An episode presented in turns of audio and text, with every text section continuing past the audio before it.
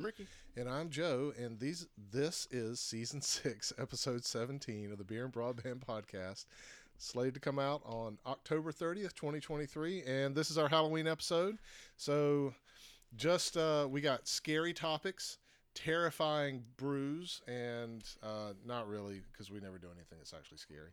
Uh, but we're going to be drinking today the California Ace limited release craft cider pumpkin. Uh, it's a 5% ABV cider, uh, going kind of back to the roots of some of the first things that we tried on Beer and Broadband. Um, getting back to some California stuff and bumping mics and um, trying ciders, but also fall time, you know, little pumpkin spice in there. So let's see what Ricky thinks. He's taking a couple big swigs there. Yeah, I mean, it's tasty. It's very odd. It's like a little bit of a sour, funky sort of apple cider Mhm. that they've just put a bunch of fall spices into, which just kind of compounds onto that like funky sourness to it. Yeah, Like it's it is sweet. It's objectively sweet, but it doesn't really taste sweet because of all the spices and the other stuff in it. Like in the sense that very few sweet ciders are not sweet forward. Where this is almost like funk forward. it is know. funk forward. It is spice forward. The the pump there is no like pumpkin flavor No, that I pull isn't. out. Um, but there is like okay, so you know the the the pumpkin mead Mhm. that that I made uh, a couple years ago when it first came out.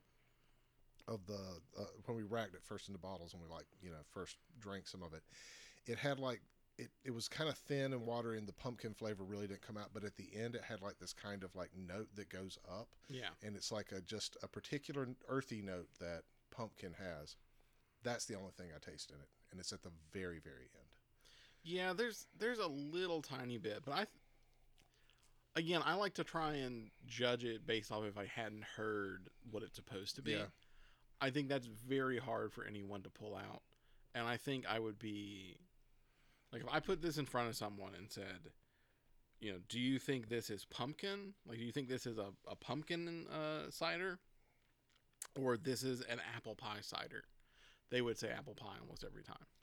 i agree um, i'm not not disagreeing with that i'm just more saying like if there was a pumpkin note in there that's where it would be Yeah.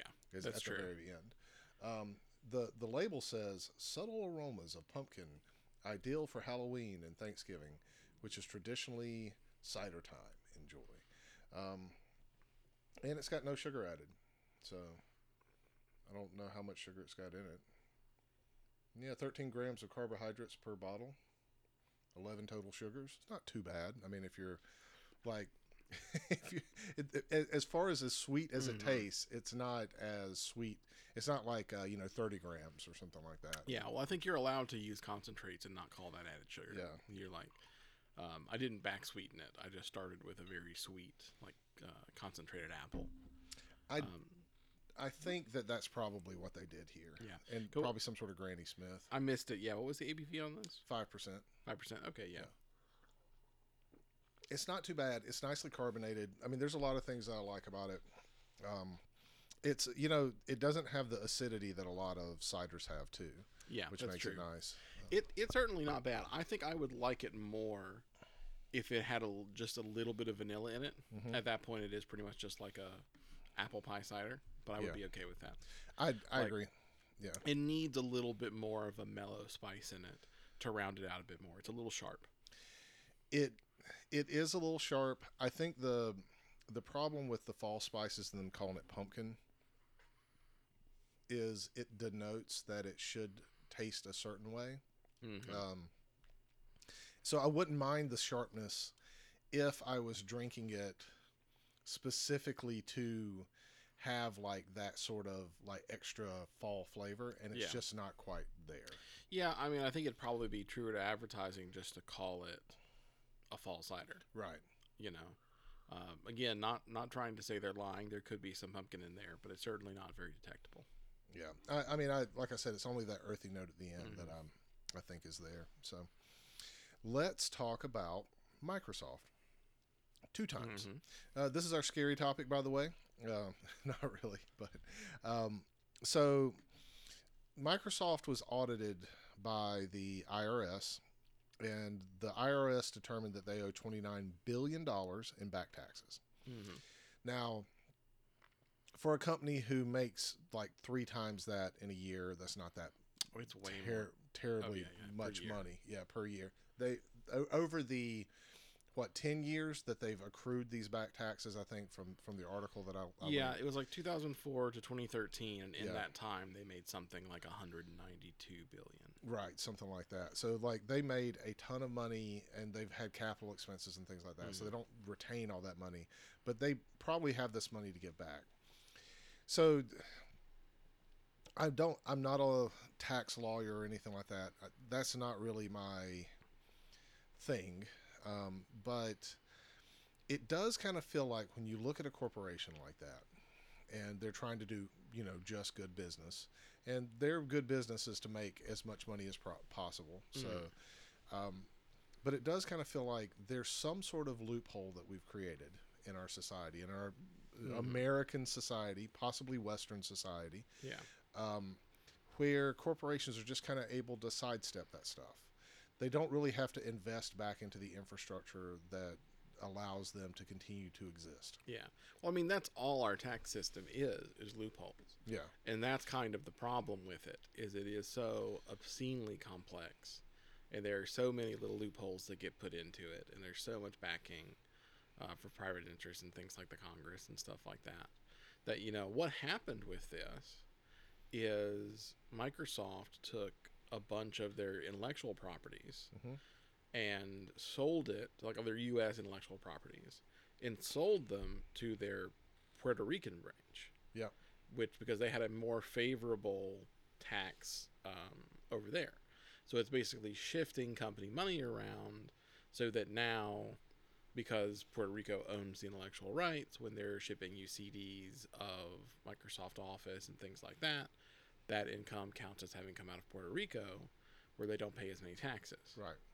and it's stuff like that that you know the the IRS is arguing hey that was purely a tax move. That wasn't a business move. That's just shifting money. You can't do that. Right.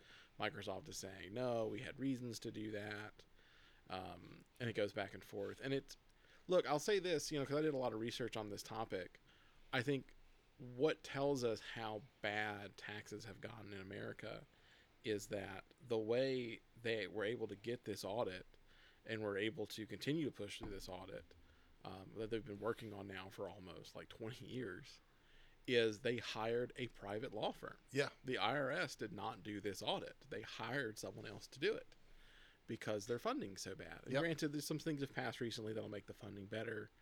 And, you know, we have done some things. You know, Trump passed a new tax law, and I think it was 2017, that has had Microsoft have to already pay back about 10 billion in taxes Right. because um, it increased basically how much. Basically, uh, the, the gist of that uh, law was, hey, you are an American company. You're registered in America. I know you are doing things overseas.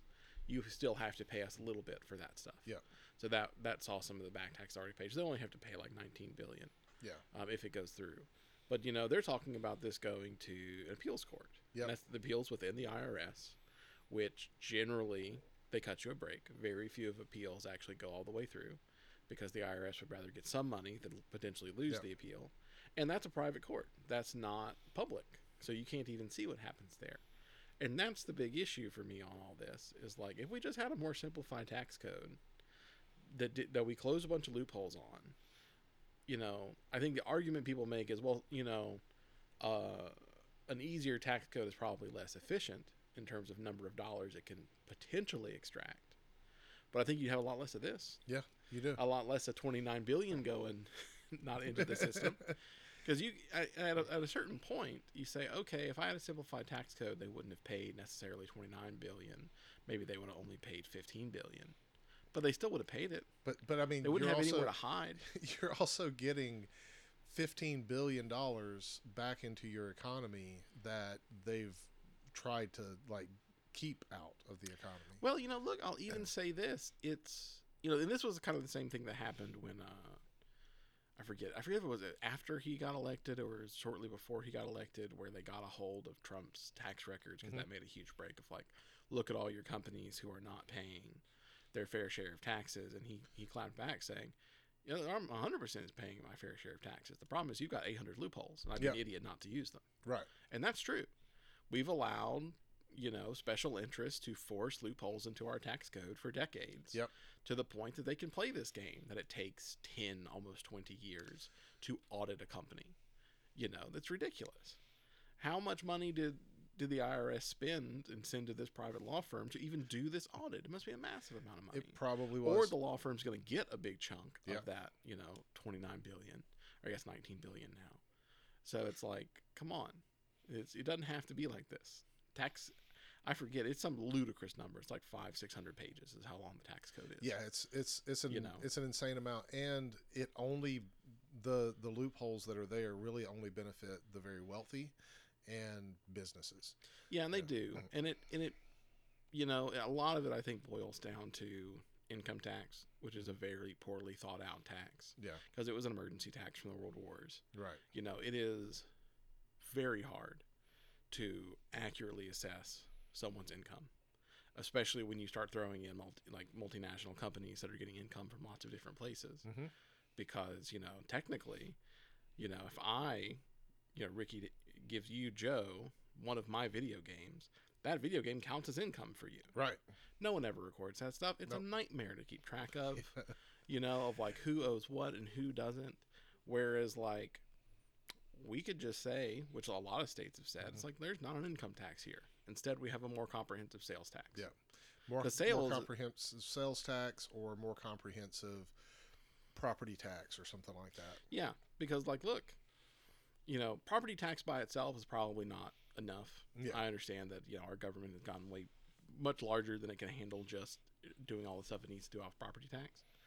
But like, you know, Tennessee, where my family grew up, no income tax. It's Yeah. all just sales tax, which means you know sales is real easy. Yep. Sales is real easy to Track that track pretty of, easy. Yep. You know, you say, hey, you're a registered business, therefore, when you sell something, you get a percent of it. You know, their sales tax is high. It's something like nine percent, maybe ten percent almost.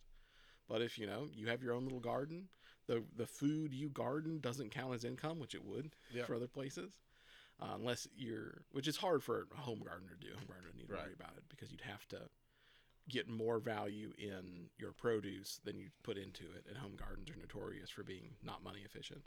Very rarely you, uh, commercial wise, get as much produce. You get better quality produce, but it's not cheaper produce Right. you know. So I don't know. It's a it's I'm interested to see where it goes. It'll go to appeal. We'll eventually figure out what it was. But I mean, this is where we're at. It this was all about a business decision made in 20, 2004. Yep. It's 2023 and now they're going to appeal and that'll take a couple more years. Yep.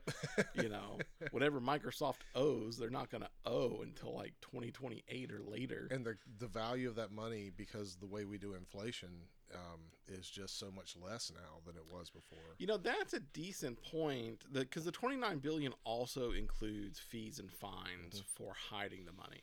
Right. So I don't know if that's quite as much of a concern. I don't know what the breakdown is. So it could be like raw money they owed like 20 and they've got 9 billion in Yeah. fines or whatever that try to make up the inflation difference or something. You know, but, But it's, it's- certainly it's still like it's it's this the money's not worth as much we don't we, we just we've got a we've got a society that's built off of concepts that are not changing fast enough and they're not moving with the society's needs necessarily Yeah, because it's all too complex. I Yeah. mean, the idea, like, pitch that to somebody. Like, walk up to somebody on the street and said, "Hey, in 2004, I did something that makes me, it makes you think I owe you, Yep. twenty billion dollars. Are you okay if we spend the next 20 years litigating that?" They would say, "No, No. that's ludicrous." you owe me 20 billion dollars you need to But give me 20 billion dollars You loan somebody a hundred dollars and they expect it back in a month or two. Yeah. And like it's a real easy system. That's an incredible amount of money to be tied up in red tape. Yep. You know, and it's it the more we try and say, "Oh, we're going to reform the tax code by putting in five or six new passages," no, you need to start ripping passages out. like the, we need to get the tax code down to like 20 30 pages which is what it was. Yeah, like it used to people say that and they're like that's impossible. It's like no, it's not. Uh, taxes used to be incredibly simple because we didn't have a different tax for every different type of product. Yep. you know like go go buy a bunch of different stuff from a bunch of different stores and notice how your tax rate is different even on sales tax it's a simpler tax And that's at a You're- state level. That's not even like at a federal level necessarily. oh yeah Yeah. but you know the federal you know, they treat income that same way it's like Yeah. okay what what products did you sell okay those are taxed at these rates and what percentage of this did you make okay those are taxed at those rates and now we got to deal with tariffs so how much money did you actually make because you sold it overseas Yeah. and you know i saw um, there's a push to do a new digital tax Yeah. which the idea is to help with stuff like this because what you're saying is just globally i don't care where you are if you're microsoft and you sell you know copies of office in guatemala you owe 2% on a digital good Right. it's just universally Because you're an American company, if it doesn't matter if you sell it overseas, you owe two percent. yeah it's something like that i haven't gotten into the, the super fine details of it but again this is us making a new tax to put on top of the not working tax system to try and make up for the fact the tax system isn't working very Right. well it's just band-aid after band-aid after band-aid because it's easy to pass a band-aid it's i think it's a lot harder to get people to agree to do a full reform but it's what needs to happen Yep. but uh, you know same time this whole microsoft thing uh, the irs was pushing for them not to get an, to give them an appeal but congress went crazy about that because there's so many lobbyists for microsoft Yep. out there. They're like what do you mean they can't get an appeal? That's insane. Now they're getting their appeal. Yep. you know so probably the same thing would happen. Like some just very recently just literally i think yesterday or the day before there was um the sec has put in a new rule that uh, i think takes effect in like 60 90 days something like that that basically if you're short on a company you've got um you know either through swaps or derivatives or you're actually just short of a particular stock or a resource you have to report that to Mhm. the sec you have to report how much and like who you know who you're borrowing it from and everything Right. else. And there were several people in Congress and the Senate that pushed against that. Like Yep. that's you know you can't do that. You can't do that. That that would destroy our system. That of- makes accountability. Yeah, that You makes can't- everybody have to know everything, and you don't want to blah blah blah. Yeah, I saw that too. Yeah, it's Yeah. it's crazy how many people how many of our elected politicians fight against reform for transparency. Well, uh, You know. I mean, okay, so this is a bit of a bunny rabbit, and we may not actually get to the next topic this this time, Mhm. uh, but it's another spoopy topic, you know. Um, but just knowing how Congress works, uh, you think these people are sitting in the Senate or at one of these, you know, committees or something like that Mhm. when they've said that they're going to go there. They don't. They don't even like show up until the end, and then they just go in and say what they're going to say. Yeah, they show up to the Yeah. So uh, so like you may have a panel of people that come up there and they're presenting before, you know, supposedly these senators, and half the senators or more are not even in the room. Yeah. They're not listening to them. They don't care what the people say, and then they come in at the very end, and things that you've already agreed on are, are like things that you're like, yeah, we can totally agree that that's a bad thing, and we should Yeah. not. That should not even be something that's debated. They'll bring that debate back up just because they don't know what the crap you talked about. Yep. You no, know. it's a it's a terrible system. We we've really done a poor job of keeping frankly just what it is is corruption. Yeah. Because we allow things like lobbying and things to happen and we allow, you know, pe- people to vote for eh, okay, I'm trying to think of the best way to say this. Like we are not a democracy, we're a republic. Yeah. So we elect people to to basically pass laws for us. And that's a high trust system. Right. Like that would be me saying it's like, you know what? I'm not going to vote on anything. Joe, you're allowed to make all my votes because Right. Joe, I trust you. And Joe, I do trust you. So I would actually like think you would do a pretty good job at that. Maybe. But what we're doing on a national level is saying, hey, we think this random politician can go make all of those votes. And sure, you can not elect them next time. right. Sure, if they do something crazy, you can get them kicked out. You can like, you know, do whatever, you know, different for every every branch of the government, but you can go through some process to end their term early. But to still, at the end of the day, I don't know too many people who have trust in politicians anymore to say that they would let them make every vote for them. No, but that's You the know, way our system's set up, and it made sense when we originally set it up. The because we didn't like we were so spread out, you couldn't like have you know direct interaction. On well, there's still there's like still that. something to be said for a republic because the idea would be, hey, every random person does not know the nuances of law, and it's easy to name a bill, you know, free puppies, and what it actually means is, you know, puppies are not free; they're property, and therefore you will be taxed for every pet Right. you have. You know, there's there's all sorts of that junk that we that gets put into bills. So you need someone who's educated in it, but when we let companies just say, "Hey, look, yeah, we're going to lobby for this. I'm going to pay 40% of your campaign or whatever like that." Like just look at how much politicians' net worth is versus what it was when they went into office. Absolutely. You know, the richest person in uh, the county my parents grew up in was a politician. He was penniless when he started. Yeah. It, he was he was a poor man elected for being a poor man who would represent them in the government. He's now the richest man in the county. Yep. You know what does that tell you? The man only gets paid like a hundred thousand or something like that, and he's millionaire now. So you tell me how you get paid a hundred thousand dollars And you become a millionaire. You become multimillionaire. Yeah. Uh, uh, yeah, I mean it's it's a more it's a more complex topic than we have you know time to Mhm. sort out in 20 minutes, but I think ultimately, you know, us just babbling on about it doesn't actually solve the problem. Someone has to like actually go in and like solve the issue. Yeah. But when it comes down to taxes and like our government, like kind of being in the position that it's in from like a real, you know, standing outside looking in, like whether you're outside of the U.S. or you're in the Mhm. U.S., but you're like, you really can't be involved in this. You're, you're only like kind of exist where it is. It literally is more so complex that one human being cannot navigate it. No, yeah, you can't. And it's I think the first step is really just like a lot of framing. I mean, you Yeah. go and read almost any article about this. It either is completely neutral or it's framing it from a like, oh, Microsoft did a bad thing. Right. And you know, I do think that is debatable on whether what they did was bad in a legal sense. In a moralistic sense, absolutely. Yeah, absolutely No, bad. It makes no sense that you sold most of your intellectual property rights to a factory with 85 people in it. Yeah. You know, but a the factory you own with 85 people in Yeah. it. But the fact that you could do that and that was allowed and was not immediately blocked because of how bad the system is, I think is a lot of times the system trying to hide how bad it is. Yeah. Is saying, no, this person broke the law. People understand crime. They understand, hey, you did something you weren't supposed to do.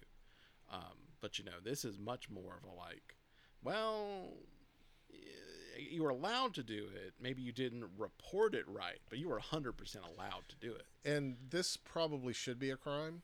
Um, and what we've been taught is that, you know, someone like standing on the street corner, you know, looking suspicious that maybe has a gun in their pocket is a criminal, Mm. not a person who, you know, sits in a boardroom and makes a decision like this. Oh yeah, even though they're true. probably about equally as harmful to our society. Mhm. Yeah.